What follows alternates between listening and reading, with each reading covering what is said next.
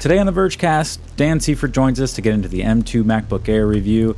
Liz Lopatto comes on to do This Week in Elon, and of course, we'll get into all the goodies from the iOS 16 public beta. That's all coming up right after this. This episode is brought to you by State Farm. If you're a small business owner, you know that it isn't just your business, it's your life.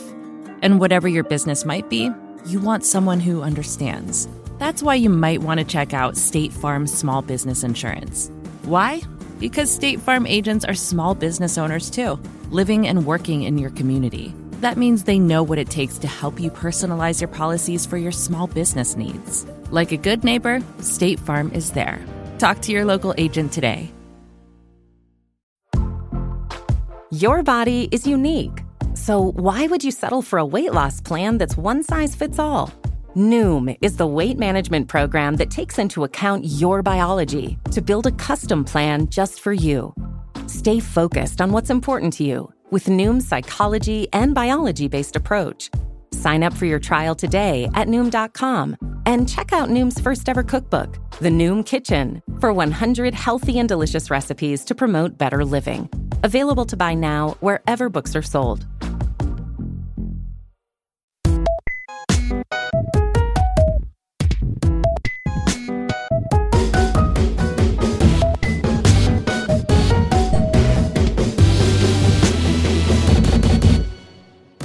Hello and welcome to the Vergecast, the flagship podcast of the Delaware Court of Chancery. That's good. They need, they've needed one. It's about time. I volunteered. I said, you know, I, I went and said, Mr. Chancery, Your Honor, what you need is a content strategy. And I've got a ready made podcast. And uh, the judge was very willing. Anyway, I'm your friend Nilay. Hello. Welcome to the Vergecast. David Pierce is here. Hi, uh, I'm I'm your friend who will always accompany you to court just to make sure you're feeling okay. It's just like I brought snacks. Yeah, Alex Cranz is here. I am friend of a friend of the content strategist for the Delaware Court of Chancery, apparently.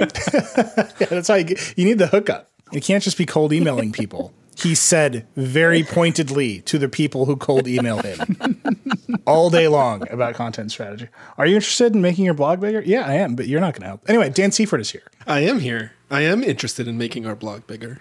Do I have the, do I have wacky cold emails for you, my friend? all a day long. Uh, There's a lot going on this week. We, we really need to get into it. There's uh, Dan's here because we have our uh, MacBook Air M2 reviews, which I would not say were surprising, but they were shocking. whoa. Whoa. They contained no surprises, and yet I was shocked. Not like electrically, but like emotionally. I'm glad that uh, one of our product reviews just elicited that emotion in you. Uh, and then Liz Lopatto is going to join us.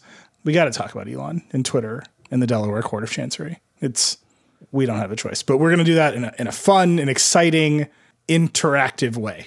The goal is just to not be angry for a long time. So we're we're going to be angry for a short time, a bunch of times, rather than one long angry. If that makes Yeah. sense. Micro anger. Micro, that's right. micro anger bursts. uh, and then all the betas came out, and David, I don't know if this is going to be a micro anger burst, but we got to talk about Stage Manager. so there's quite a bit going on today on this Vergecast. I'm going to be mad at the end of this episode. No, you're going to let it all out.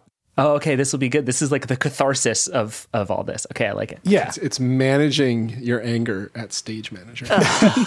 Here's what you do you put your anger in a pile off to the side Next to other piles. next to other emotional piles, and you just shove it down until it comes out later. This has been my strategy my whole life. Actually, David, we had a really big Wednesday episode. You want to tell us what happened there so people have missed it, they can go listen to it? Yeah, it was super fun. So we talked about the James Webb Space Telescope, which is like objectively the coolest thing that has happened in a very long time. Uh, The first images from it came out this week. I understand almost none of it, and they're still unbelievable. They are, in fact, my computer background. Me and everyone else on planet Earth. We also talked about uh, cable TV. We uh, I spent some time with one of the guys who runs YouTube TV, and we talked about like what is coming for the future of live TV, which turns out to be very complicated. And then the really fun thing is we created a Vergecast hotline, which has turned out to be deeply hilarious and very fun, and almost no one has intentionally trolled us yet. Um, I assume that will change, but it's I'm very grateful so far. You got to be like, stop trolling us. Yeah, we're we're not giving Alex the number on purpose. Alex is not allowed to call.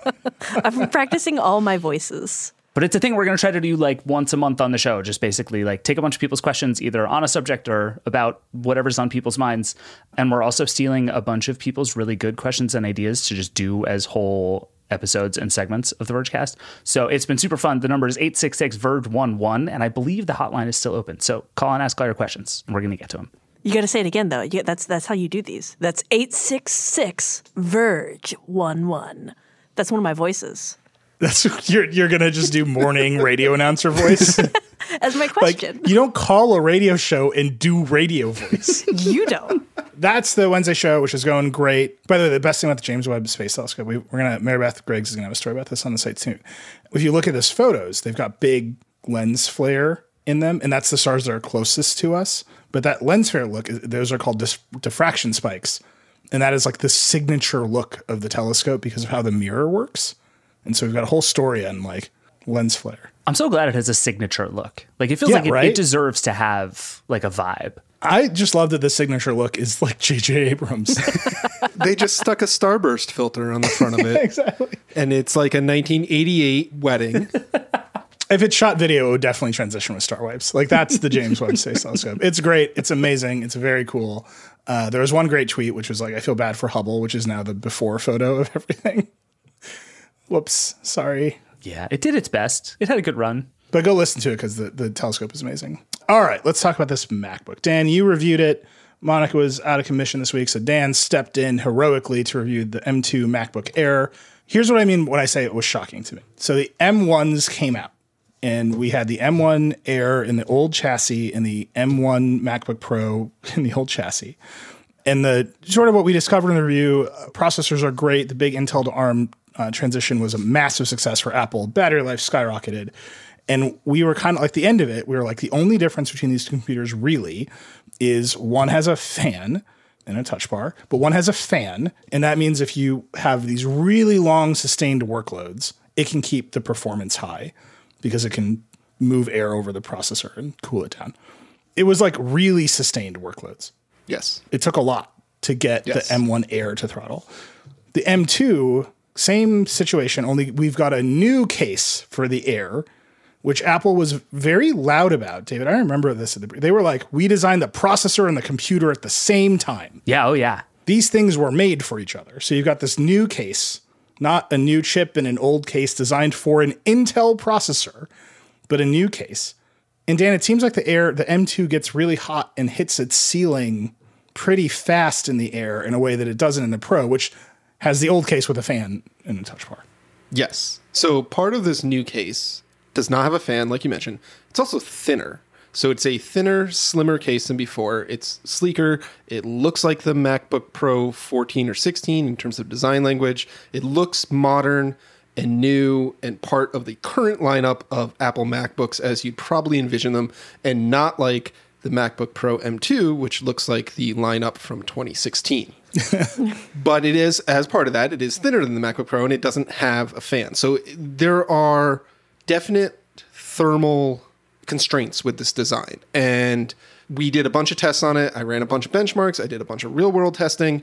And the m2 is faster than the m1 in almost every benchmark. A little bit faster like on the order of like 10% or so but compare it to the M2 MacBook Pro, you can easily see it's slowing down, especially with longer workloads. And we're talking like 10 minutes or longer benchmarks. So things like running a Cinebench benchmark will show it. Doing a long export on a video edit uh, will show it because it takes quite a few minutes to do that. The system will slow down the processor. It will reduce the amount of power it's sending to the processor. There's a, a utility within macOS called Power Metrics where you can watch it and shows how much wattage is sent to the, the processor as it's doing something. And you can see it starting out at like 25 watts and ramping it down to 9 watts as it's doing a test. And we did the same exact thing with the M2 MacBook Pro and it just kind of holds it at 25 watts or 21 watts or whatever it is whereas the Air is ramping it down, it's slowing down the clock speed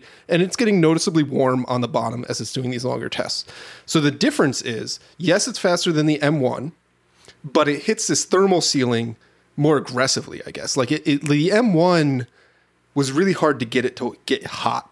Like it just never got hot. When we did the M1 MacBook Air and MacBook Pro reviews way back when, it was like 30 minutes of sustained workload Yes.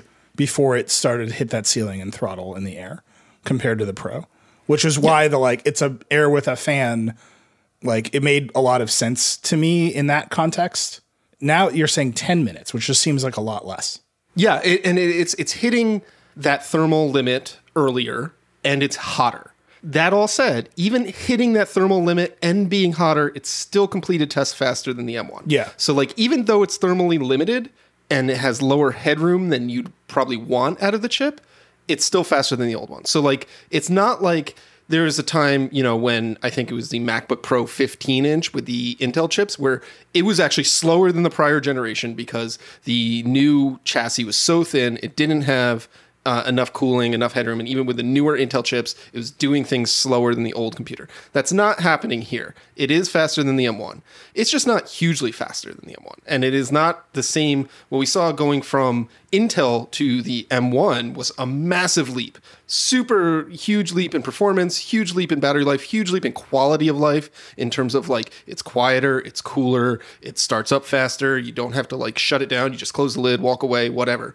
Uh, those advancements happened, and they all are included with the M2, of course. But going from the M1 and the M2 doesn't have that huge generational leap uh, or multi generational leap, however you want to phrase it, that we saw going from the Intel to the M1. So it's less of impressive of a jump. It's a little bit better. It's kind of like on order of what we would expect a, an ARM processor generation improvement to do, but it's not like the holy crap, this is blowing us away, partly because the M1 Air is so good, and it was so good two years ago, and it's still so good. It's still like a tremendously capable computer. This is like kind of. I mean, we were talking. You know, Monica reviewed that that M2 MacBook Pro, and we were all like, "Why does it exist?" Well, now we know why it exists.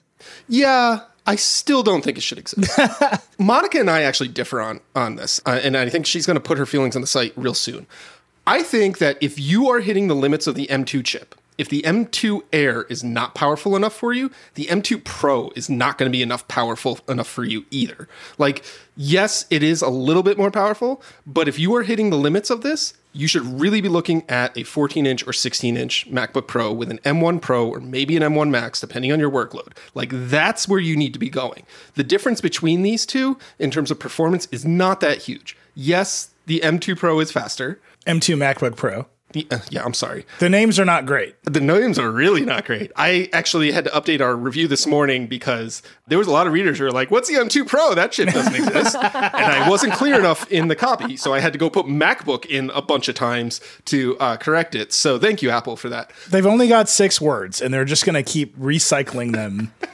and one of those words happens to be my daughter's name, which I would love it if they would just fix that problem. That'd be great. Yeah, they're not gonna. I'm going to name the next one Ultra. It's just see what I can do.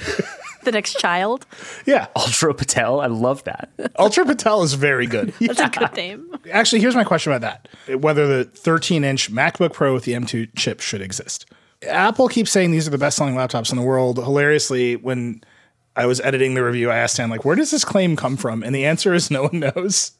like, you can't find a source for that claim, and analysts will tell you it doesn't mean much. But the argument that Apple made was like, the Air is the best selling laptop in the world per their internal Apple metrics that they will not share. And the MacBook Pro is the second best selling laptop in the world. And you kind of end up in a place where you've got a little bit of differentiation between the two now in terms of if you have a real camera and you want to shoot raw photos, the Pro is a better choice for you. Yeah, but the 14 inch Pro is really where you should be looking. But it's an M1. But like, who cares? Like, I, I I guess that's like my question is like, does it really? Does that really matter? Yes. The battery life is like basically the same. The battery life is better on the M2 Pro. Uh, Excuse me. the MacBook Pro with M2 processor has better battery life than the MacBook Air with M2 processor. However, the MacBook Air with M2 has more than sufficient battery life for basically like most any situation. I was getting 8 to 10 hours of real real battery life usage out of it uh, in my tests. And for whatever reason, batteries never last long for me. So like to get eight to ten hours is more than I get with other computers. If you need more than that, then yeah, there's the MacBook Pro with M2 there. But now it's like we're getting to a point of like diminishing returns on that. Like, are you just not going to plug it in at night? Okay, maybe that's your situation. But like, most people ha- are able to plug in their laptop at night and then go a whole nother workday without having to charge it again. I still think the M2 MacBook Pro now has a very good reason to exist. Because I am looking at this, I'm looking at the M2 Air, I'm looking at the 14 inch MacBook Pro with the M1.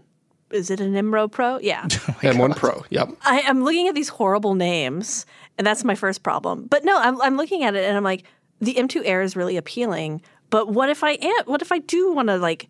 I mean, 4K export. You had almost a two minute difference. That's not nothing. Yeah, you can like buy the M2 MacBook Pro, save a few seconds on that 4K export you do once a year, and give up the better screen, the better camera, MagSafe charging, the lighter weight, the better design. You're giving up a whole port because you don't have MagSafe on the M2 MacBook Pro. Like, there's so many things that you give up in terms of like everyday quality of life things that are better on the air that it's not worth saving the 30 seconds on that export that you do once a year. That's two minutes, according two minutes. to your, your own metrics here. I will say this. I, I put this note into our review. If you're just looking at the charts, you're not getting the full story. Yeah. Premiere Pro is like screwed up right now. Yeah, something Premiere weird's going Pro on. 22 is giving us slower export times than Premiere Pro 15 on the same machines. Oh, weird. Reached out to Adobe, talking to them about it, figuring it out, what's going on there. But that is like an actual real thing that's happening. I wouldn't base your purchase decision on a Premiere Pro export. to be clear, don't ba- base your purchase decision on how Adobe products perform. Has been true for one decade. Good advice. Yes. Like you just don't do that. Don't do I, I guess what I'm getting at is all that other stuff, right? The quality of life on the Air is better than the hold over MacBook Pro design, right? There's a slightly bigger, nicer screen. Mm-hmm. You get the ports back; it's thinner. And you step up to the 14 inch Pro, you get an even better screen. Even better screen, more ports, more power. It's just weird to me because I remember, like David and I at the event, being told over and over again, like people jumping out of bushes behind the Steve Jobs Theater, being like, we designed the processor and the computer together. Right. That was the overwhelming message. Like Apple's integrated design philosophy is like these two things were designed in concert. What I'm kind of stuck at is like the old Air was designed around the thermals of an Intel chip. Kinda. If you remember with that old Intel Air was really funny because it had a fan way out on like the left side of the computer that was so far away from the processor, it basically did nothing. Right. So it was kind of funny how that design worked. And then like, you know, we've got this new one that's thinner and slimmer. I think what we're seeing is that for a MacBook Air computer, what they are prioritizing is thin design, weight, and other quality of life features, and they are putting enough thermal headroom to give a certain level of performance out of the M2. And if you need more performance than that, you are an Mac- MacBook Pro customer. I think that's what we're seeing here. And I think there's there's two pieces of that that Dan, you and I were talking about in the in the course of doing this review. One is that almost everyone who buys this computer is going to be coming from an Intel computer, and mm-hmm. the like vibes upgrade of that is just going to be gigantic. Like, Yeah, right. it is insane. I went from an Intel to an M1 when I joined The Verge, and it's literally like I have still not gotten over that like giddy feeling of how long my battery lasts. And the M2 has the same kind of thing. So it's like that experience in real life is going to be a massive leap for people. And the challenge with these benchmarks is they're so not representative of most people's actual day-to-day lives. And and a thing I always enjoy about a Dan review is that you you are like the the like power casual user where you're like I'm not doing weird stuff on my computer but I do have 161 Chrome tabs open so like let's see what happens and I feel like the the sense I got from you was that like as a as a normal person who uses their computer pretty hard you were never seeing the ceiling of this computer. And I feel like that's the thing that Apple is is going for. And I I, I think if you throw out the MacBook Pro with M2 and the stupid touch bar, which I think it eventually Apple is going to throw that out, you're going to have the Air at one price and you're going to have the 14 to 16 inch pro at a very different price and those two things like it's just two different customers who will like self-select the thing that they need and i feel like in that sense the air being this kind of performance makes total sense to me And the price is a pretty big difference. Like I think you know we, we talk a lot about like well save up your, your money, but like that's it's five hundred dollars if you want the same storage capacity, right? It's like a lot, you want yeah. five, 512. If you if you're like, no, I just want a computer that goes 256 is more than enough for me. It's not. Don't do that. You're being dumb.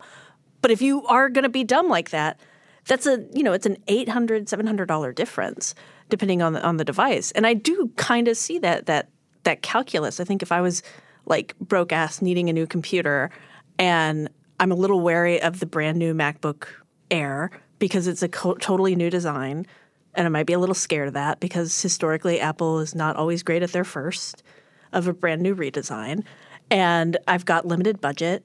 I know I really need battery life. I know I'm going to need to sometimes use speed. Like that MacBook Pro 13 inch almost makes sense. Would I buy it personally? Absolutely not. I'm I'm just going to get the iPad. Wait, what? Yeah, I don't know. Alex just like threw a bomb into this. Is, is Oh that Greg Joswiak? Is that who that is talking right now? Like, I was like slightly on your side about the Pro, and then you said that, and now now I'm out. I'm with Dan now. well, so actually, let's talk about the storage and the pricing for a minute, because they the interplay here is fascinating. This pricing should be illegal, by the way. It's all over the place. So let's start with the storage, because the storage is like a complicated factor in the pricing. Yeah, well, I I think it's actually, let's talk about the pricing. The pricing is more expensive than the older model. So it starts $200 more for the same amount of RAM and storage as the M1 version. So you're already starting at a higher place in terms of cost. And then that base storage, which uh, was the same problem with the MacBook Pro M2, and um, over on YouTube, Max Tech has done a ton of testing on that model. The base storage, they've determined that the uh, 256 gigabytes of storage in that model is noticeably slower than the other models and slower than the M1 generation. Uh, and Apple confirmed that the storage configuration in the base $1,200 MacBook Air with 256 gigs of storage is the same as the base MacBook Pro M2, which means that it only has one storage chip as opposed to two. And the knock on effect to that is that it is about half as fast in speed testing, file transfers, heavy multitasking, things like that. So there's a noticeable speed difference in the base model versus one that has 512 or more gigs of storage. Like you're going to notice it coming from Intel. Like you'll notice it and be like, "Why is my computer so slow?" Like the, the videos they've done, the, the, the speed tests show that it's like egregiously slow. Like you should not be shipping this Apple. if you are using it like David described how I use a computer, I will hit the system hard enough to make that storage be a noticeable problem. It is not necessarily you have to be editing 4K or 8K video or running 800 raw files. You can do it with 45 Chrome tabs and a Zoom window and a Slack window and multiple spaces and all the menu bar apps and stuff like that that I use. Like you can saturate the RAM, cause the system to hit swap, and then when it hits swap with that slower storage, it will slow down and you will notice how much slower it is. We should read this whole quote from Apple about this, by the way, because you have a whole quote from from Apple in the review. So the gist of this quote is basically the M2 is so fast it doesn't matter. But here's the whole quote. Thanks to the performance increases of the M2, the new MacBook Air and the 13-inch MacBook Pro are incredibly fast, even compared to Mac laptops with the powerful M1 chip. Amazing sentence, by the way. Like, Powerful. Sure. These new systems use a new higher density NAND that delivers 256 gigs of storage using a single chip. That's the confirmation. While the benchmarks of the 256 gig SSD may show a difference compared to the previous generation, the performance of these M2 based systems for real world activities are even faster. So they're they're copying to it, I would say, but they're I think the approach is but overall it's so much faster you won't notice. I just think if you're going to ship it with 8 gigs and remember that 8 gigs of RAM is unified memory right. that is shared between the CPU and the GPU, like your your ability on the we've had M1s for a long time now. People hit that 8 gig RAM threshold in unified memory a lot. So if you're going to ship 8 gigs and then you're going to go to swap on the hard drive to swap memory in and out of the hard drive, and then the hard drive is slower, like the poor M2 is just like starved for data. Yeah. Like it can run real fast, but it it's it's actually bottlenecked by the storage and the memory. Which again, I think comes back to this pricing situation for me. Right, exactly. So then that means that in a uh, to get a M2 MacBook Air that doesn't have this storage bottleneck, you need to step up to 512 gigabytes, which is the 1499 tier. That's the model that I reviewed with 8 gigabytes of RAM, 512 gigs of storage. I definitely hit swap on that 8 gigs of RAM in my testing. Like I saw it there, I, I, I saw it with the system monitoring apps. But it like didn't slow me down because that storage was fast enough to keep up. But now this is a $1500 computer. And then a lot of folks would say, and, and I can see this argument that, hey, you should, Nilay would say this, you should probably get 16 gigs of RAM in there because you want this computer to last five years or more, and you're going to need that headroom. Now we're at 16 or $1,700, whatever the upgrade is for that. And that's a lot of money for what was initially a $1,000 computer, you know, MacBook Air. This is like the entry level MacBook. I'm just saying, and if you are at seventeen hundred dollars, buy a 14 inch MacBook Pro for two thousand dollars, Right. Yes, I can see that argument. which comes with eight, 16 gigs of RAM and 512 gigs of storage. Yes, and and it comes with the more powerful M1 Pro chip. However, it is noticeably heavier. It's almost a pound heavier. It is thicker and it is bigger. So like if those metrics matter to you that like I'm taking my computer all over the place all over the time or maybe I, I do need longer battery life, you will get longer battery life out of the M2 Air than out of the M1 MacBook Pro 14. God. But here's what here's all I'm saying. Like all that like right we're, we're- now we're just like doing we're just like narrating a spreadsheet. Let me just back this all the way out. When the M1 Air came out, the line we printed, Dieter Bohn's review. This thing is a triumph and we were like apart from this garbage webcam, it's a 10 out of 10. Like this is the only laptop most people should consider. And my only note was like just get more RAM because you're going to you'll never regret having more RAM in your computer Right. home run, like whatever price point, right? Now we're talking about the M2 Air, and it's like caveat after caveat that gets you to two thousand dollars, and maybe you should just buy the other one. That's the shocking thing to me, right? Yes. I think that when I say it's not surprising, okay, the chip is better, the design is beautiful, the quality of life improvement, the camera is better, all that stuff. The shocking thing to me is that I'm like, uh, which one do you buy? Like, I will tell you, we never needed to have the conversation of should this be a 10. Like, obviously, like, you know, we're evaluating products and, and we want everything to be a 10, but like, there was never that debate of like, is this a perfect laptop? Because it's not. Once you factor in the pricing and how expensive this is now, like, there's no way this is a 10 out of 10. It's got all these great improvements. It's like a better quality of life in many ways, and it's an excellent laptop. And I think everyone that buys it is going to be really happy with it. But like where we were two years ago with the M1 Air, debating whether we give this thing a nine or a 10 because of the webcam, like that conversation just does not apply here because of all these, you know, caveats that you've been mentioning. This is kind of Apple being Apple too, right? Like I think it was part of the shock of that M1 MacBook Air was it was so good that you didn't really have questions. There were no caveats. Whereas typically Apple is like, look at this great thing, forty thousand caveats. The price is actually now four thousand dollars. It's, it's also there was no alternative. Yeah. Like the M1 Air was like the computer to buy. Now it's like, oh, you can still buy the M1 Air. So like there's an actual legitimate alternative at a lower price point that performs nearly as well. do we know if the new M1 Air is doing single chip storage at 256? It is not. It is not. that was the thing that I think is most egregious about this is they were doing two 128 chips, and with with the M2 they moved to one 256 chip, likely because they're going to sell more 512s, which are two 256 chips. So this was very likely. Like I think that was one of the videos the Max Tech video noted is that this was very likely a supply chain thing of like this is just going to be cheaper for us. Why buy a bunch of 128s for these bought like Or they could have just started at 512 with the two chips. This is a $1,200 computer. That's what you and I would do, but margins, man, you gotta you gotta get the margins. You got to keep them right at 40. That's, that's Apple's move, 40%. But here's, I guess what I'm saying if, if the M1 Air that's still for sale does not have this storage compromise at its base model, it's a better base model than the M2 Air base model. Yes. So the choice is really do I just buy an M1 Air base model because I don't have a bunch of money, or do I spend a little bit more money to upgrade the storage? And I would tell you the RAM because you, no one has ever been sad about having too much RAM. My advice would be if you are looking at that $1,200 MacBook Pro or MacBook Air M2 and you are not able to spend any more than $1,200, just save the extra 200 bucks and buy the base M1 Air, which you can also now get like refurbished or on sale. You will save more than $200 on it because they're frequently available for like 850 or 900 bucks. And then buy a webcam. Yeah. and buy a webcam. Yeah. Uh, so like like that's a move. That's why like in the review I specifically said I think this is an excellent computer if you are willing to spend fifteen hundred dollars or more on it. If you are not, buy the M1 Air. I'm just gonna get an iPad. or or whatever Alex is saying. I'm gonna get that iPad Pro. It's gonna be great, just a skin thinny. yeah. or Skinny? whatever whatever chaos thing Alex is suggesting. It's going to be great. It'll cost me four thousand dollars. you know, other computers exist outside of this ecosystem. They do. It's true, and and they will come with 512 gigs of storage in their base models. and better webcams. Can we actually talk about the webcam for a second? Because sure. I think we have established that we probably here on the Vergecast care more about webcams than most people, and so we're just going to lean into That's that. all I care about. Uh, I know. I'm well aware of this fact. I'm using a 2015 iMac, but I got an RX 100 mounted above it. That's how I live. Yeah. So, how much better is this webcam?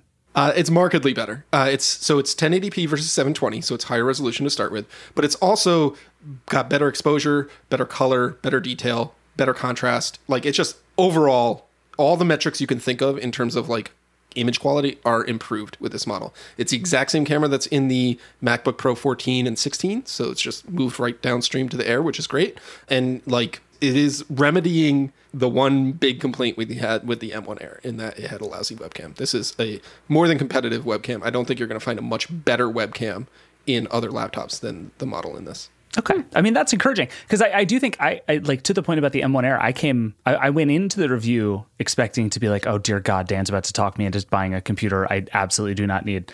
And then I look at the pictures of the midnight color and I'm like, I need that. And then I look at all the fingerprints on the M1 or on the midnight color and I'm like, I don't need that anymore. And then I look at the webcam and it's like, okay, well, that would be nice. But then I come to the end of it and it's like, okay, if I'm just like a regular person who wants to buy a new laptop, I think the base M1 is going to keep being the thing I recommend to most people.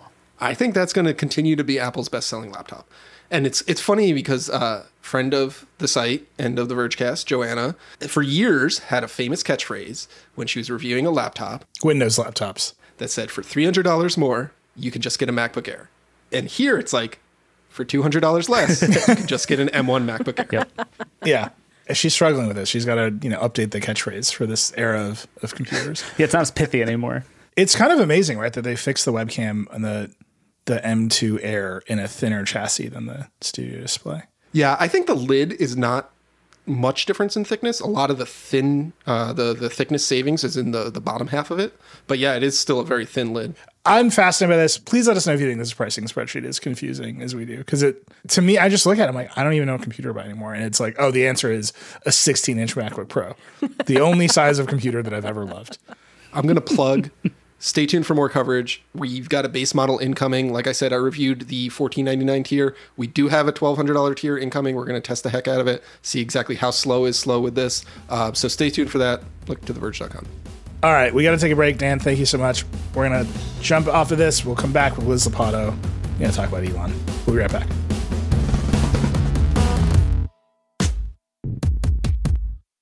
Support for the Vergecast comes from Shopify. Whether you're a huge company or a small crafter trying to make a buck off your hobby, selling online is one of the best ways to grow.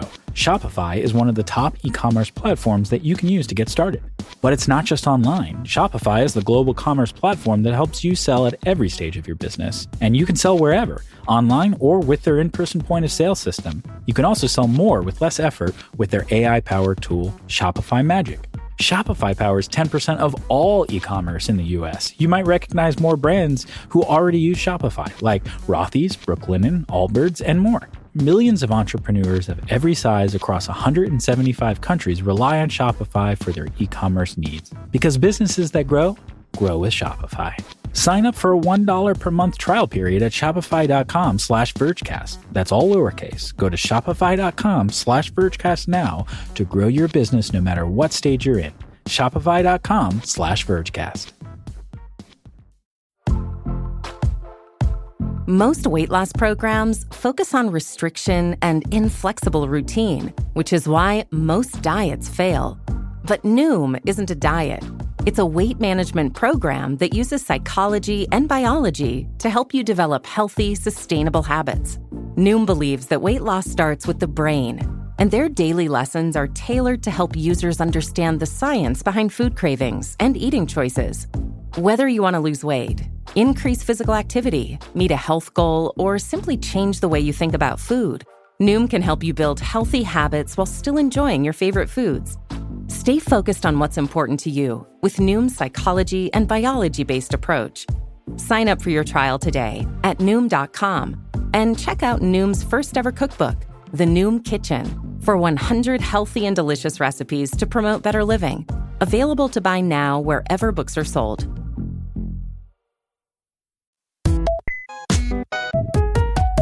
Okay, we're back. Liz Lopatto is here. Hey, Liz.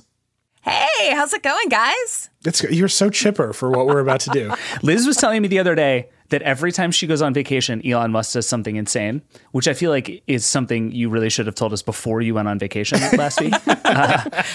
Listen, man, we wouldn't have been ready because every time it's a surprise. Like, I remember I was coming back from Glacier National Park. Like, I had been out of cell phone range for several days and I finally got service. And immediately the thing that pops up on my phone is all of these alerts about Elon Musk smoking weed on the Joe Rogan podcast. So that was that was then, and then last week I was um, I was in Northern California. That was such a simpler time. Do you remember he did that, and then like NASA had to be like, ah, we gotta like do something about this, right? And then, like, right, and it was like, oh, the, like the machinery of authority is like worried about weed. It was just like, I would take it. Like, I, uh-huh. let's go back. Like now we're just like the SEC is just running around with its pants pulled down all the time. Like it's escalated. It has escalated. This is not a threat, but a promise. Twitter and Elon Musk that I will be in the courtroom if you go to trial in Chancery Court. So think carefully about whether you want that. You may recall that Elon Musk said he was going to buy Twitter at 54.20 a share, a number that all of us can remember because it's the weed number. Blaze Very it. good. Very good. All that financing was heavily tied to Tesla, whose stock at the time was riding high. Elon sold a bunch of Tesla stuff. He put together a syndicate with a bunch of people, including Andreessen Horowitz, to come up with the rest of the financing. He had a bunch of banks lined up. Then the stock market decided it didn't like anyone anymore and went down. So then Elon started tweeting about how Twitter had too many bots, which was the reason he wanted to buy Twitter to stop the bots, but now it's got too many bots and he needed he needed to verify how many bots there actually were. Twitter said it was going to provide him with a bunch of data, back and forth, back and forth. Elon, a couple weeks ago, files the SEC a letter that he'd sent to Twitter saying, I'm out. You've lied to me too much. I've terminated the deal, which was very funny because the like the first thing you learn in contracts law as a first year law student is that you can't just do that. so okay, so he's he, he declares bankruptcy, right? I declare this deal terminated. Uh, many lawyers, like one of the most expensive letters I've seen, like four different law firms, three lawyers from each law firm, and they're like, this deal is terminated, which is confusing. Twitter responds with this tweet from the chairman of the Twitter board, Bret Taylor, and it just says, We will prevail in the Delaware Court of Chancery, which is just in the realm of threats. Just one of the nerdiest threats that has ever been issued in the world. I'll see you in Chancery Court. Like, I don't know, man. like, it's like it's the equivalent of like throwing your glasses at someone. Like it's just no one's afraid of you. Okay, so they say this, and then this week they Twitter files the lawsuit, file the complaint uh, against Elon in the Delaware Court of Chancery, saying Elon basically lied to us. He concocted this scheme, and then he's a liar and a hypocrite. And at the end of it, the relief they ask for is for Elon to be forced to buy Twitter, which is amazingly circular. We're like, this guy sucks. We hate him. He lied to us. It's all a ruse. And the solution is he should own us, which is bonkers. Well, it's not from them though, right? Like like it's not the people working there. It's the board being like, "Yeah, you said you were going to give us all this money. Give it to us. Buy us out."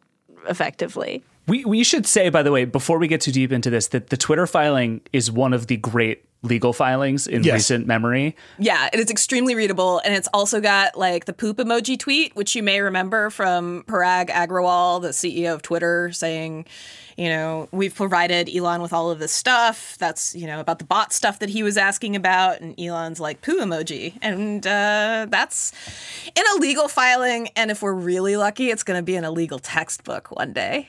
So actually, Sarah Jeong is writing a piece about this right now. Many court systems do not support Unicode to the extent that they can render the poop emoji. So like there's like a long body of law, like emoji law that exists and like oh, emoji experts and so like Sarah's cool. right, it's it should be on the site soon. She was very excited about it today.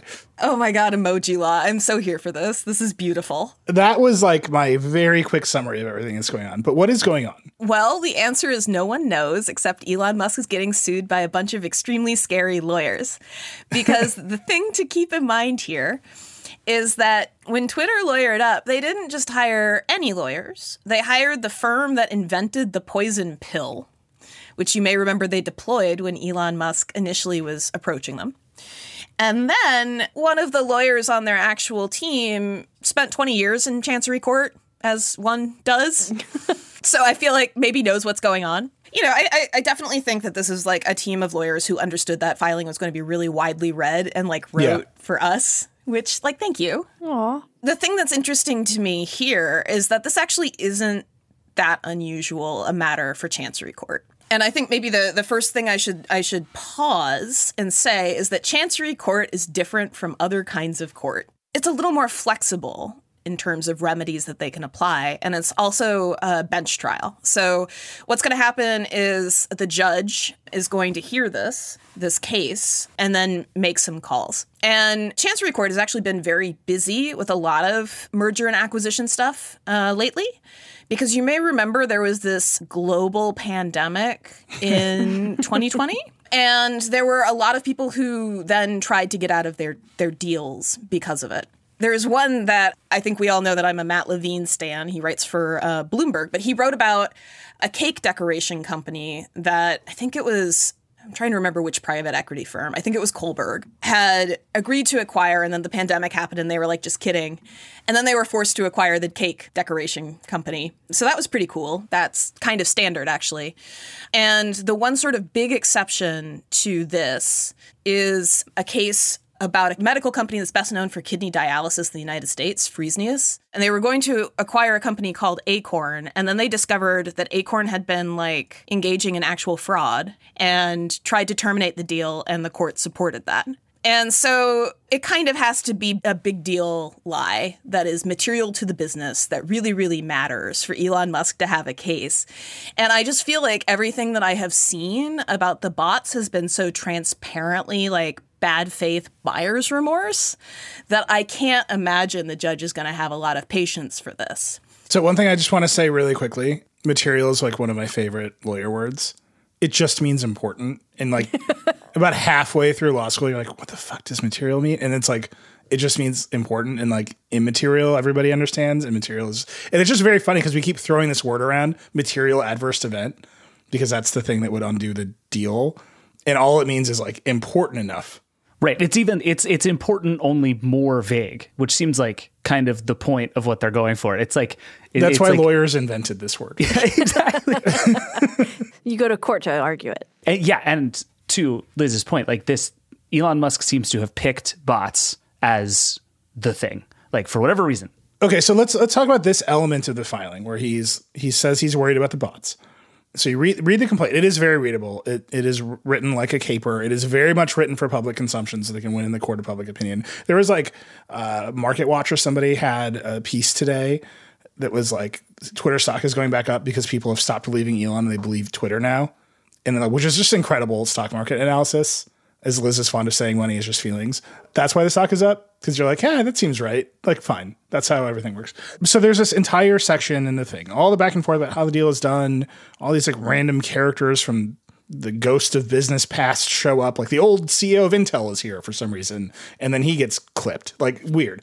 But the heart of this is he says, I'm worried about the bots. Give me access to your data. So Twitter gives him some access to fire hose data, which is all the tweets. Well, but not even that. You missed one step that's actually very important, which is Twitter says this data that you're asking for is not what you need to do the evaluation that you claim you'd like to do. And he says, I don't care, give it to me anyway. So they give it to him. Right. And that but it's the fire hose of tweets. Right. And then he comes back and says, You didn't give me what I needed. I can't run all the queries. And Twitter goes and looks, and he's hit the rate limit of queries, which is like 100,000 queries a day or so. It's like some huge number. I don't remember exactly what it is. And they say, What are you doing? And he's like, Don't worry about it. I need to keep doing it.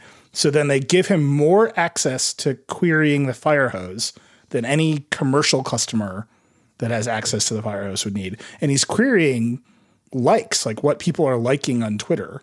It's unclear, by the way, who's doing this. Like that part of it, it all comes to a head because Twitter is like, look, he has told us what the choices are. He's either going to be on our board, which he rejected, he's going to buy Twitter, which he said he was going to do, or he's going to start a competitor. And now we've given him tons of access to our fire hose. We don't know what he's been doing.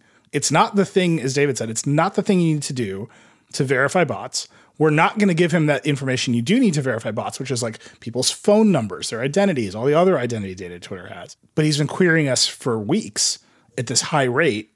We're not going to let him leave and start a competitor. So the only option is for Elon to be forced to buy Twitter, which I cannot tell if that is a brilliant piece of legal strategy that they've been executing slowly this whole time or just like the most Twitter chaos I've ever heard in my entire life. So the argument is like he knows too much, which is ordinarily like what they say in the mob movie before they kill someone. And instead, it's like he must own us.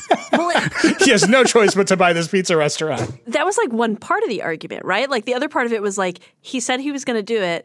He also said he did he waived the right to have any data at all. He waived due diligence. Yeah. So he doesn't get to come back and say, "Wait a minute, I feel bad and that was stupid." And like, yeah, you should feel bad. That was stupid, Elon. 44 billion dollars stupid. Real stupid. Yeah, so I think I think one of the things that we should keep in mind here is that as a practical matter, if you're Twitter, you want more than the 1 billion dollar breakup fee that you're promised in the contract, right? Because you could have had $44 billion. Right. And so maybe you want to be acquired by Elon Musk. But even if you're just looking for a higher payout, filing this lawsuit is the leverage you need to make that happen because then you can like sit down and make a deal where Elon Musk pays more than that breakup fee and you walk away. Or he acquires you for less money, which like I think is not actually a win for Twitter. And like I think the least winning thing for Twitter is just getting the 1 billion dollars that's specified in the contract. Like that's actually for them I think a loss.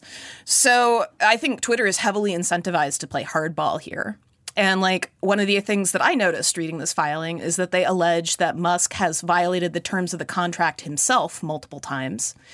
And so whatever he has to say doesn't count, which like I do love a good neener neener, and that's what that is. so there's like a kind of a lot going on. And I am just extremely curious because it seems like there's a lot of leverage that Twitter has here. Like they've just been sitting here and like waiting for him to like you know, screw up, which he's done repeatedly, um, just stepping on rake after rake. So I'm interested to see how this gets used in court because, again, I would prefer that they did not settle. So wait, so Liz, I'm inclined to agree with you, but I just want to push on a little bit. It feels like Elon wants to walk away. He wrote his threatening letter saying, I'm terminating the deal.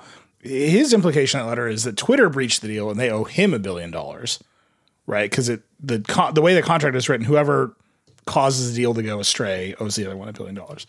So his letter is, you pay me a billion dollars and I'm out. No, you pay me. Twitter's letter is not pay us a billion dollars and walk away. It's no, you have to pay us $44 billion and then also run Twitter. The gravest threat that anyone can truly issue. if someone came to me and was like, You're in charge of Twitter, I'd be like, I really have to think about this. Like, I don't. Do you think if they went to Elon and said, you can give us $44 billion to not own Twitter, like at this point, he would just walk away from it? Well, I think that's kind of what Liz is getting at, right? Like, he- they're saying you can pay us some number between one and $44 billion, and that will end this. But to, to even begin that conversation, you have to start with, or the Delaware Court of Chancery will order you to pay us all the money and run Twitter. And so the real answer is like, what's the number that ends the saga for both of them? Yeah, I'm really hoping for $44 billion. I actually don't care whether Twitter is actually bought by Musk or he's just forced to like disgorge that to Twitter shareholders because like having to pay that much money to not own Twitter is personally very funny to me. I would be aiming to get like again, the whole thing here is shareholder value, right? Like that's I have a whole lot of thoughts about like what fiduciary duty means in the context of Elon Musk attempting to buy your company, which you can read on theverge.com. But the thing that I'm thinking about here is like they are now going to try to get as much money for their shareholders as possible. And that deal had a, had a nice premium for shareholders, especially relative to the current Twitter price. So I think that, you know, if you're Twitter, you're not probably going to let him walk away cheaply. And like ideally, he's going to be paying at least what the current share price is to shareholders who will continue to keep their shares. I just have a real question about Elon himself. Like we saw obviously this week that that the the analysts are saying we actually think he's a big dum dum, so we are we are now valuing Twitter stock higher because he seems to be such a big dum dum. Is he really being a big dum dum, or is this secretly like all some big plot? So this is a recurring question on the Elon Musk beat, and there are. uh, I'm sorry. it's okay. Everybody says he's genius. Is he not a genius? So here is the thing about the Elon Musk master plan through like 4D chess, whatever Yeah. stuff. Is the reason I don't buy it is because he so demonstrably has no fucking impulse control that like I just I can't imagine him ever executing a plan. Like I cannot imagine him executing a plan. I mean, it seems like he went out and executed a plan on how to get sued in chancery court. Like, like that was like he just like somebody gave him like a list, and he was like, "I'm gonna do every single thing on it, so I get sued in chancery court." Like, does he just love the court? I just I mean, it's very funny.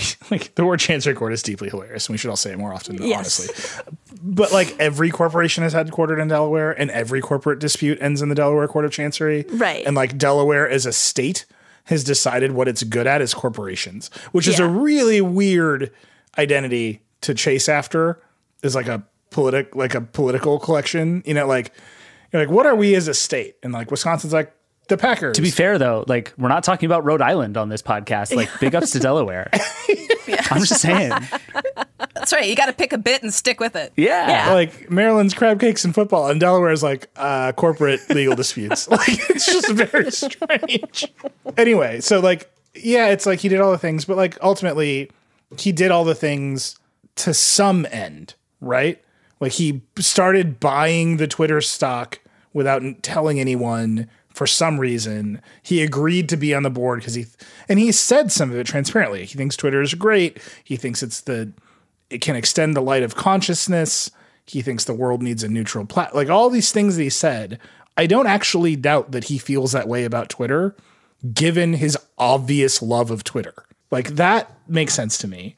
I think the market crashing is like the thing that really changed everything. And I think getting cash out of Tesla because he sold a bunch of Tesla stock and now he just has the cash and he's not using it to buy Twitter. Like he's just swimming around in it like Scrooge McDuck. That's what I assume he's doing. Like if, if I suddenly like sold a bunch of stock that I wasn't really allowed to sell because it would signal my lack of confidence in the company that I'm most associated with, and then I had eight and a half billion dollars and no one was wondering why, I'd be like, maybe I shouldn't spend this on Twitter.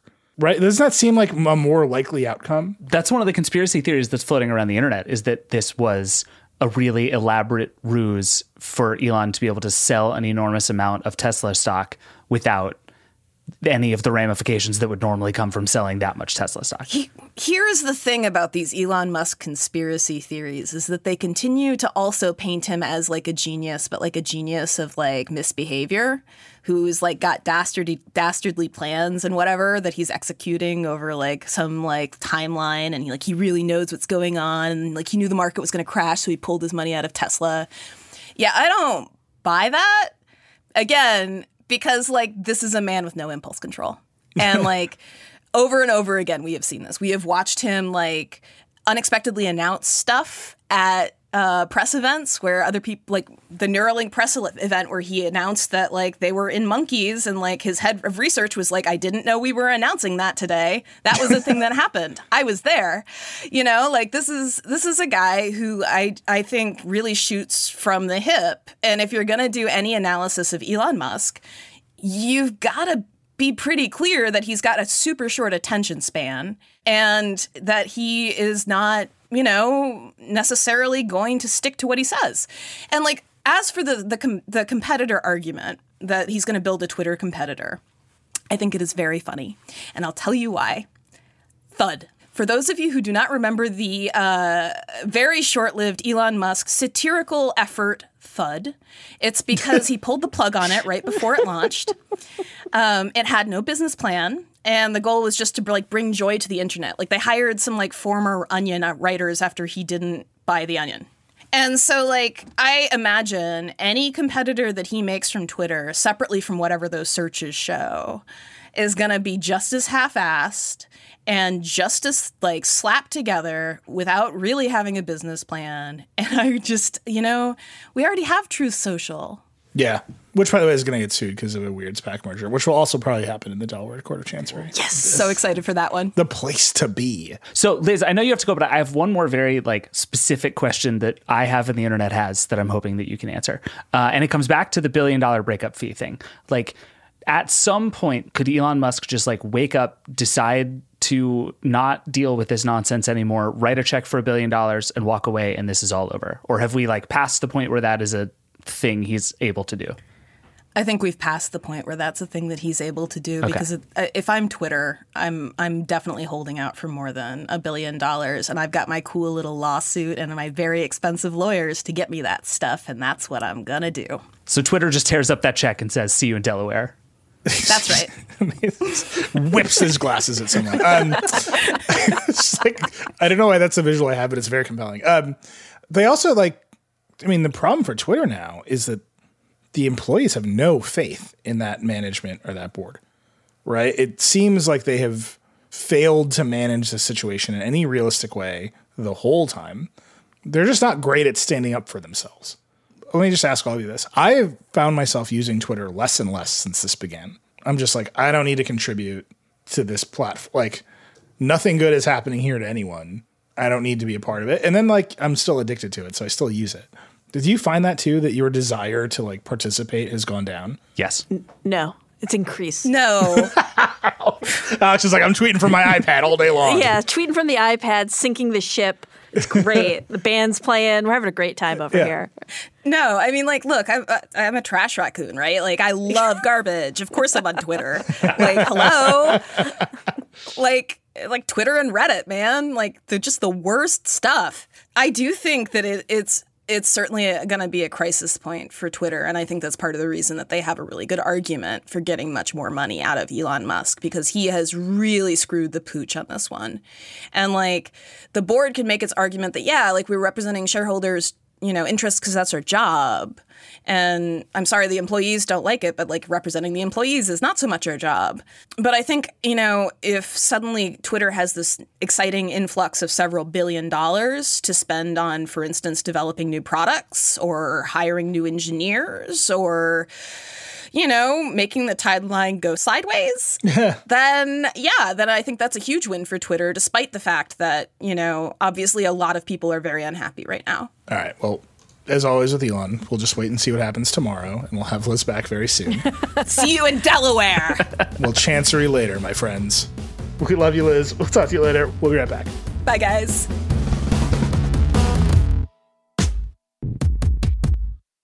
Support for this podcast comes from Constant Contact. If you're a business owner, you already know that it's really, really hard to cut through the noise of everyday life. If you want to connect with your customers, you need to break through the noise. You need Constant Contact.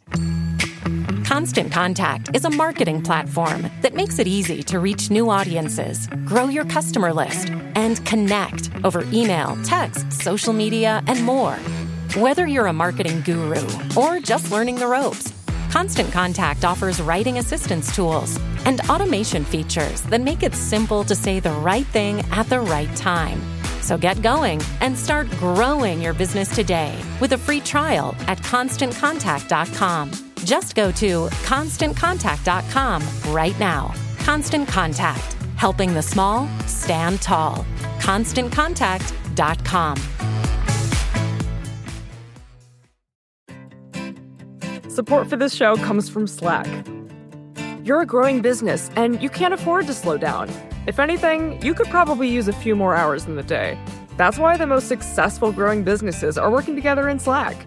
Slack is where work happens, with all your people, data, and information in one AI powered place. Start a call instantly in huddles and ditch cumbersome calendar invites. Or build an automation with Workflow Builder to take routine tasks off your plate. No coding required. Grow your business in Slack. Visit slack.com to get started.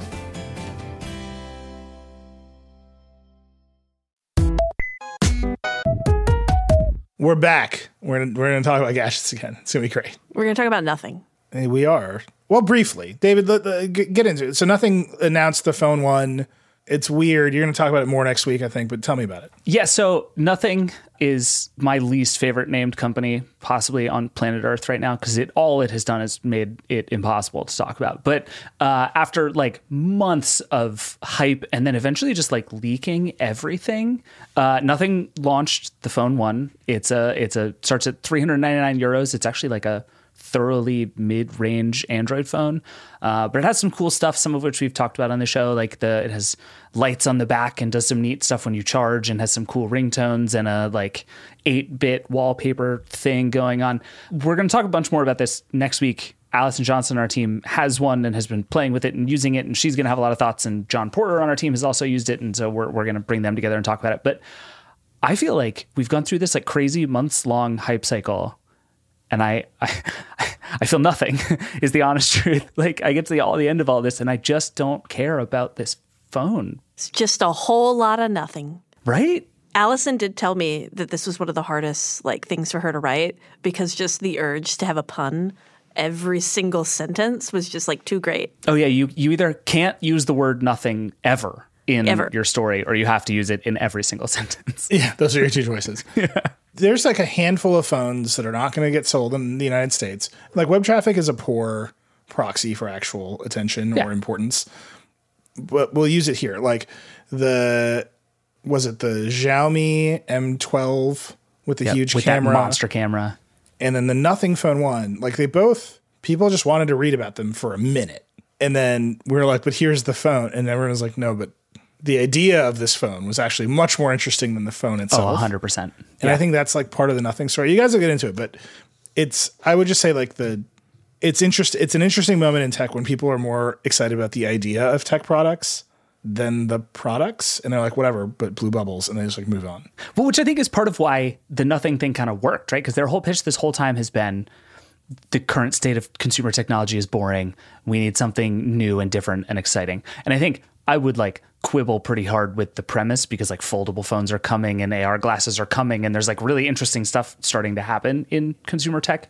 Processors are super interesting right now. Processors are super interesting. Uh, but then it's clear that like that idea resonates with a lot of people. And I think a lot of people signed up for this ride of like, show me something genuinely new and different that I will get down with. And it's the same with the Xiaomi phone where they're like, look at this bonkers camera we did. Or like I wrote a short thing about the these Asus ROG gamer phones that people were super excited about. It's like people are desperate for something that isn't just an iPhone, but like nothing ever quite delivers, it seems You like. did it. yeah, Nothing. that was a Ah, good one. crap. That was great. It was perfect. Good. Nailed it. All right, we've got more or nothing coming on the Wednesday show next week.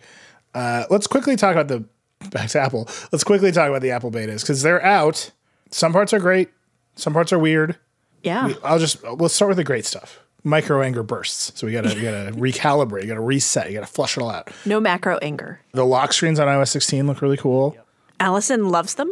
People love them. I mean, I, I'm excited about them.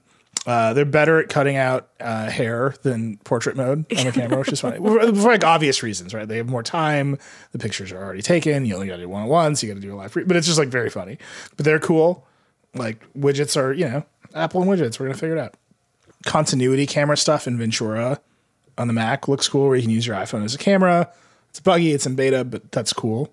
It was a Yeah. neat thing, actually. Uh, Marques Brownlee did a, I think it was like a YouTube short that I thought was really useful, where it's like if you have a bunch of flat stuff on your desk, it actually works really well, and you get a good sense of like how it's trying to do it. Because if you hold the thing up or like give it any shape, it starts to morph. Like you can just tell how much processing that camera is trying to do to figure out what it's looking at on your desk.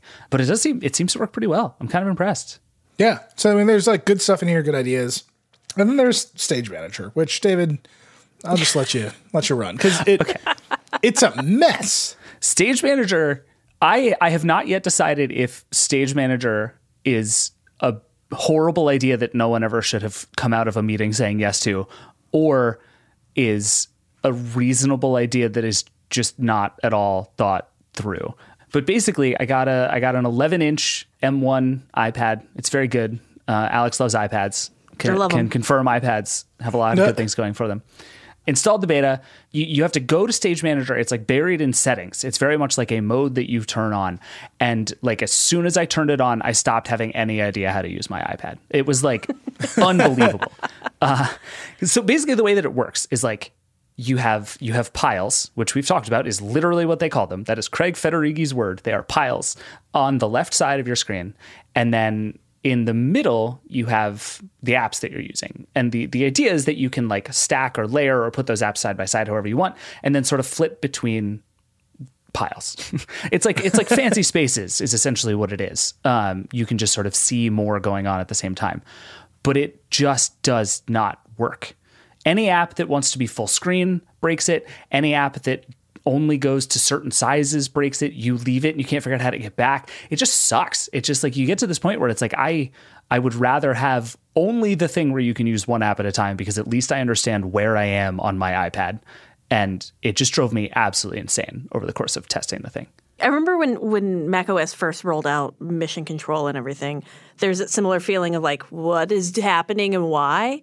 Like, is it worse? It sounds like it's worse than than mission control was. It is because mission control is uh it's like it's a thing you activate that Right. sort of appears on top of what you're already doing whereas stage manager tries to like fit in with everything else you're doing if that makes sense so like you can use stage manager but you can also have two apps side by side full screen and if you were to say david if you have two apps side by side full screen is that part of stage manager the honest answer is i don't know I, I spent I spent days trying to figure this out, and I I don't know what is in Stage Manager and what isn't. And so, like I, I wrote this in the in the piece that I wrote. If Apple had gotten rid of every other window management system and just had Stage Manager, I would have been like, okay, I don't love this, but I sort of understand why it's here, right? Like more access to more apps more quickly, fine. But to like stack it inside command tab and the menu at the top that lets you move windows around and the thing where you can drag windows around and slide over. It's just there's like a hundred ways to do everything. And only 40% of the apps support each one. And it just it's just unrelenting chaos all the time. So that's my question. Is it just that apps aren't optimized for Stage Manager that's driving you crazy, or it's just the general chaos? It's both. The app thing is a huge piece of it. The Apple has these things called um, size classes that are basically like what they've always said is basically here are the size that your the sizes your apps can be on an iPad screen, and they ask developers to essentially build an app that is each of those sizes, so that when you want to use it in Slide Over, you can. And some apps have done that, and some apps have not. Like Gmail will not let you use it in half screen, for instance, which has always irritated me. Now they have to do many, many, many more things because like if I want to put my app on my monitor, which is now a thing you can do on iPad OS 16, which is great, by the way. You just plug in a monitor and it just treats it like a monitor. It's terrific. But if I want to do a full screen app on there, it's going to look like one thing. If I want to do a half screen app on there, it's going to look like another thing, which is actually different from what it would look like on the iPad because the screen size is so different.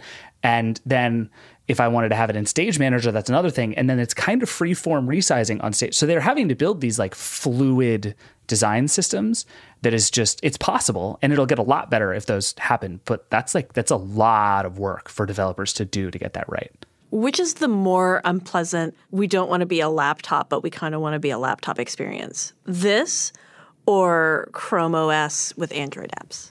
Ooh. Chrome OS with Android apps. it's yeah it is You try to run an Android app on a Chrome OS or a Chromebook, it's like, oh no. Yeah. yeah at least on ipad all the apps still open like where they are and what they do doesn't make sense but they're they work on android it's or on chrome os it's like oh you want to open an android app like come back in 20 minutes and we'll we'll let you know what happened That Instagram maybe opens in a corner. yeah like we haven't decided if this is an android app or not that you can use so we'll come back So what's really interesting to me about this is, you know, this idea. There are some tweets this week. Stage Manager as a concept has been floating around Apple for years, right? Like this is this is one of the interface ideas that Apple's had forever, and they just pulled it off the shelf and they shipped it this year. Steve Jobs in Xerox PARC in the 70s just yelling about piles. Well, you get you know you get the feeling that they showed this to Steve Jobs and he was like, no, no, no, no. This is the larger iPad strategy question, right? My understanding from every conversation I've ever had is that people buy iPads and Apple knows that they open one app at a time and they just like do iPad things. And a bunch of like corporate executives love them because they send emails on planes. And the pilots have a thing where they can strap an iPad mini to their thigh And right, iPads are like kind of like perfect single application computers in a huge variety of contexts. And then there's some amount of people, us, the listeners of this podcast, were like, but you keep telling us it's a laptop, make it do laptop things. And every year Apple's like, do you like this garbage? We won't think it through. And then we're supposed to be like, now it's a laptop. Like that feels like the dynamic we're in where we're complaining about this feature that maybe no iPad user is ever going to use. It's just like hard for me to tell. I think you're not wrong. Like I, I think there there is very clearly this subset of iPad power users who like use their iPad as their primary device, but use it for like real serious like multi-app, multi-screen work. And whether that's like 11 people who just all have big Twitter followings or that's like a meaningful percentage of iPad users is very hard to know. I would bet it's 11 people with large Twitter followings if I was being completely honest. It's actually just me in a very large suit. It's, it's, three Alexes stacked on top of each other. but but no, I think you're right. And so I think Apple has like leaned really hard into how do we give users more power user stuff to do without making it more complicated. And they're falling all over that line now. And it's it's to the point where it just is complicated now. They're just getting like dumber. Like like uh, sorry to all the engineers at apple listening to this that worked on stage manager but it does just feel like they they're they keep they keep looking for a solution in want of a problem and like we've got solutions for all of this you in fact have very lovely solutions for all of these things and zero desire to have those two interact. And I don't necessarily know if I want Mac OS on an iPad. Like, I like the iPad the way it is in a lot of respect, but you know how to do Windows. You could do those without this weird thing. And it's just like, it feels like they're constantly looking for these software reasons to explain why you should get a MacBook Air instead of an iPad. I think that's the frame we constantly like bring to our conversations with folks. And they're like, no, you don't understand. Everyone buys everything we make. So it doesn't matter. Like if you have an iPad, it's very likely you have a Mac. If you have a Mac, it's very likely you have an iPhone. Yep. If you have an iPhone, it's very likely that you have AirPods. Like Apple's ability to convert people into their entire ecosystem is second to none. They're very proud of it. At the end of the day, the iPad now has like 15 different ways to manage Windows and applications. Apple hasn't picked which one is the way. None of them seem great. And I think it's actually the lack of commitment to any of these things is the way that keeps any of them from being great. Whereas on the Mac, it's it's really simple, right? It's like you've got Windows. Right. And what's fascinating about the Mac is like all the other stuff, Launchpad and Mission Control, all, like they're just adding Stage Manager to that too. But because at the end of the day, the Mac is still a bunch of overlapping windows, it doesn't feel as bonkers because you're not shifting these like modalities of how you work. Right. That's right. And I think like to me the way I've I've come to think about it is it's like Apple Apple is a big believer in like giving people rails on on its iPad and iPhone software like sort of helping you along in the process is a big part of what they want to do. And rather with the iPad, what they could have done is just like taken the rails off, right? And been like, you are you are free to do whatever weird nonsense you want to with your Windows. But instead, they're like, here's eight sets of rails. You pick one. and it's just like, like, would you like your train to go on on on these rails, these rails, these rails, these rails, or these rails? And we're not going to tell you where any of them go. Ah, it's like I don't I don't know. Like what what am I supposed to do? And yeah, it's just I, I, agree. If they would just pick one, it would by definition be better than having all of these different ones to choose from. And I almost don't care which one they pick. It's wild because Apple's usually really good about that. Apple, in fact, is loves to put you on rails. And in this one instance, they're like, no, no rails. Figure it out. You got this. I love like the confidence in me as a consumer, but stop. That's not why I go Apple. But again, I think most people are just opening one app at a time in these things. Yeah. Going to the home screen and opening another app. They'll accidentally open this and be startled and upset. Well, you can't accidentally open it. Oh, you can't? Right. It is it is pretty buried in settings. It was yes. it was hard to find, which is uh, I think a really excellent design decision that Apple made. But it's like think about when when Apple added that full screen mode button to the Mac. Like that was a recognition that like oh a lot of people just want to run one app at a time and they want to like do the weird keyboard swipey thing that nobody ever actually figures out on the trackpad to move between spaces and maybe that's how you'll use your computer. And uh, I don't know anyone who actually uses their computer like that. But if you do more power to you. And now they're introducing Stage Manager as yet another way to be like, okay, you want to do a bunch of stuff, but you want it to be slightly more manageable. And even in that case, I'm like, okay, not what I want to do, but I sort of get it. But you're right, Nilay. It's like that all exists as stuff on top of this like fundamentally customizable thing that does not exist on the iPad. Right. Like you can in- install window managers on your Mac to make it do whatever you want. And that like that inherent acceptance of complexity allows you to do all the other things. I think going from simple and layering on things that make it more complex just like make it fall down. I mean, Dieter always just talk about it that the iPad is fundamentally organized by chronology and that Mac is fundamentally organized by like physical space. And like here, like Stage Manager is just fighting with chronology. Like it's a spatial metaphor of window management that is fighting between this was the last app you used. Who knows, man? Who knows? They're they're, they're just gonna sell a million iPads. Like The two monitor thing is delightful, by the way. That's another one where like developers have a lot of work to do to figure out. It's very funny. Like you, you, you put the monitor up, and then like YouTube treats it like it's an AirPlay screen, which is fine. Other apps put their stuff up there and put it full screen. Netflix was just full sideways, just like a 90 degree rotation vertical video of Netflix. So it's like uh, in all of these cases, it could get a lot better if the developers play along. But like it's been a while since I can think of a time when developers had this much to do for like basic functionality on the iPad. It's going to be really interesting.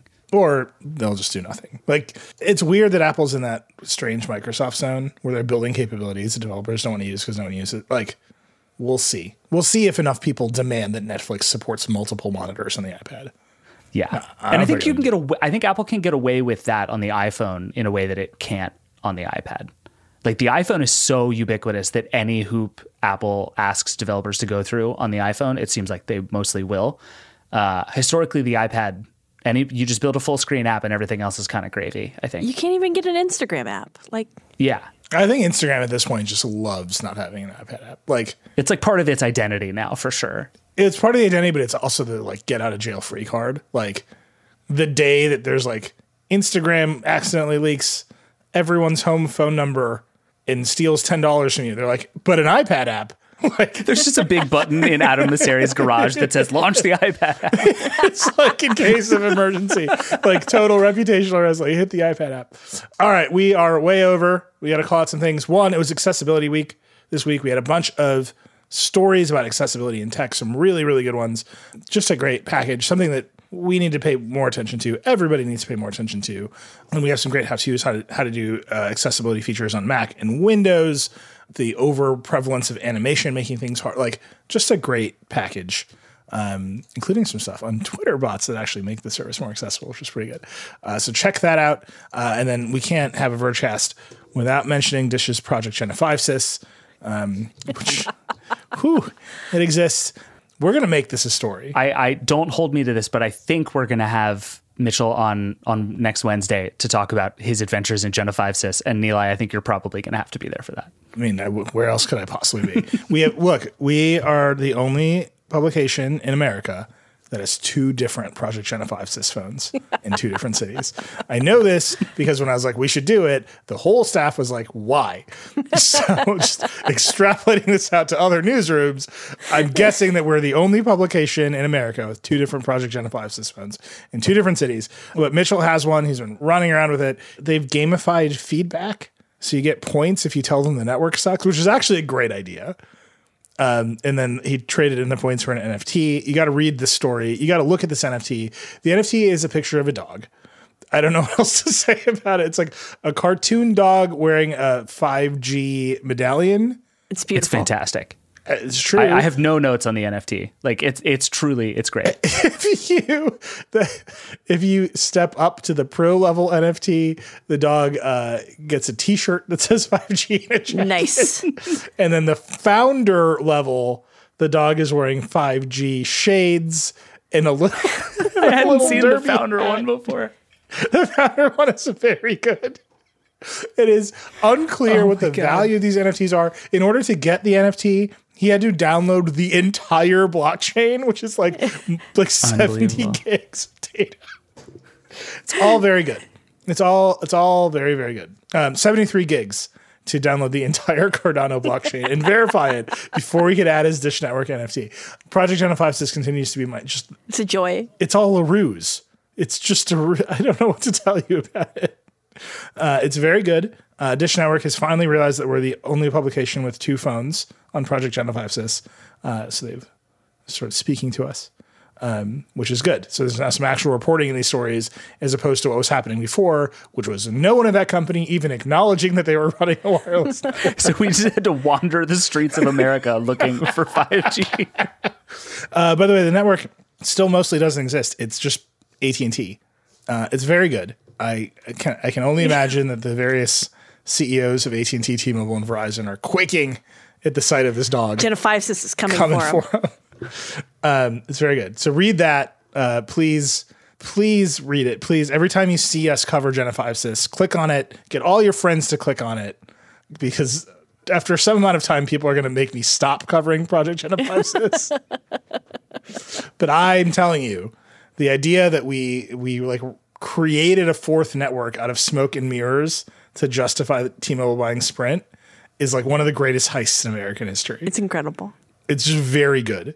And they're like, the way you do it is by giving out NFTs of cartoon dogs is even better. So that's uh, I can't I can't get enough. Um, we're gonna have a decoder episode, by the way, on what um, ORAN smart 5G cloud based networks actually mean. I'm not I'm not gonna give away too much, but the last time I started ranting about it, we got to reach out from a very fancy person who says, I can explain this to you. So Richard. Oran himself. Mr. Dr. Oran. Oran's coming. It's going to be Dr. Oran and Judge Chancery. it's going to be a wild episode of that show.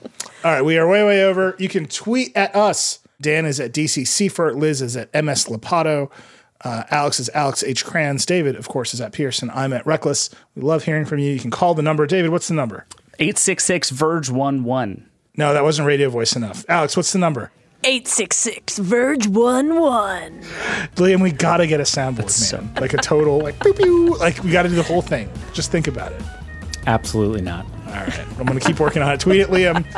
I don't know what his Twitter is. Liam, what's your Twitter? It's at Liam H. James. All right. Tell Liam that we need a soundboard with a pew pew sound. Use those exact words. That's it. That's the Vergecast. We love you all. Rock and roll. Thanks for listening to this week's show. And hey, we'd love to hear from you. Shoot us an email at vergecast at theverge.com. And if you liked the show, share it with a friend. Vergecast is a production of The Verge and part of the Vox Media Podcast Network. Today's episode was produced by me, Liam James, and our senior audio director, Andrew Marino. Our executive producer is Eleanor Donovan. That's it. We'll see you next week.